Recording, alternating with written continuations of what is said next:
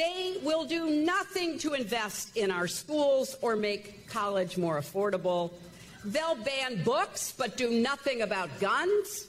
They'll make it harder for people to vote, but easier for big corporations to bust unions. They'll let polluters trash our environment and let Donald Trump trash our democracy.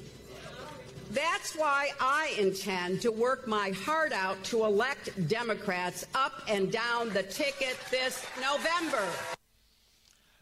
Just as awful as you left her. Just as lying as she's ever been. This was at the Democrat State Convention.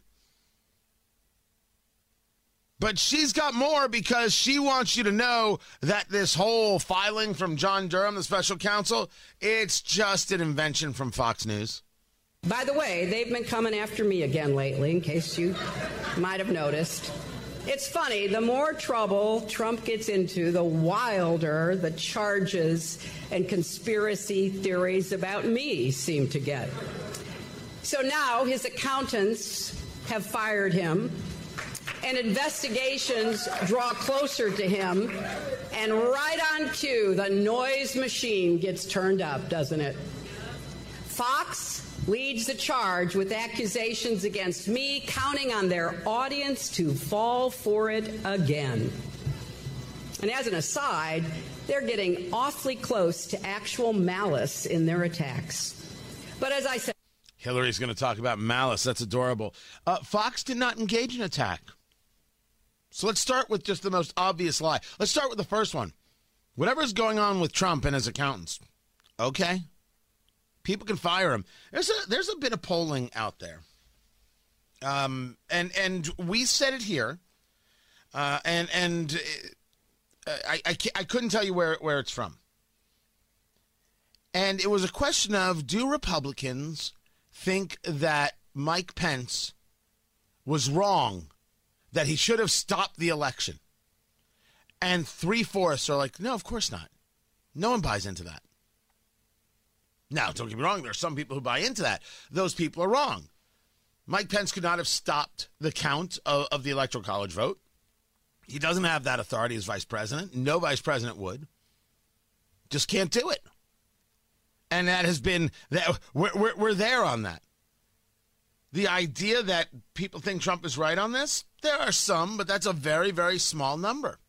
The vast majority don't think so. We asked the question here quite a few months ago.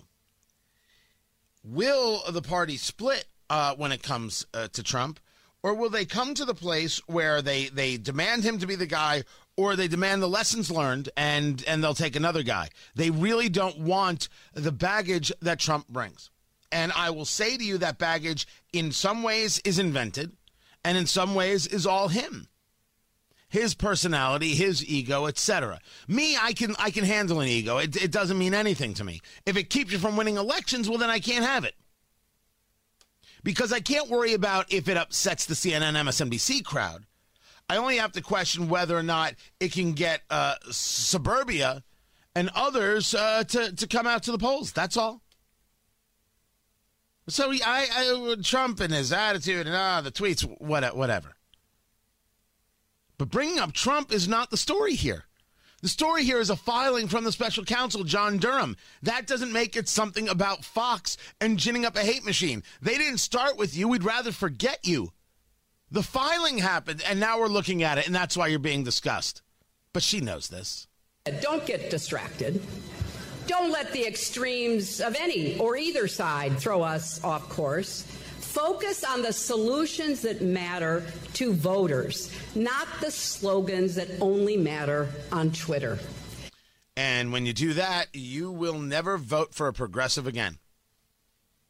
When you focus on solutions that matter, you will never vote for a progressive again. There's just no way. Thank you, Hillary. You are a beacon in these very, very harrowing times.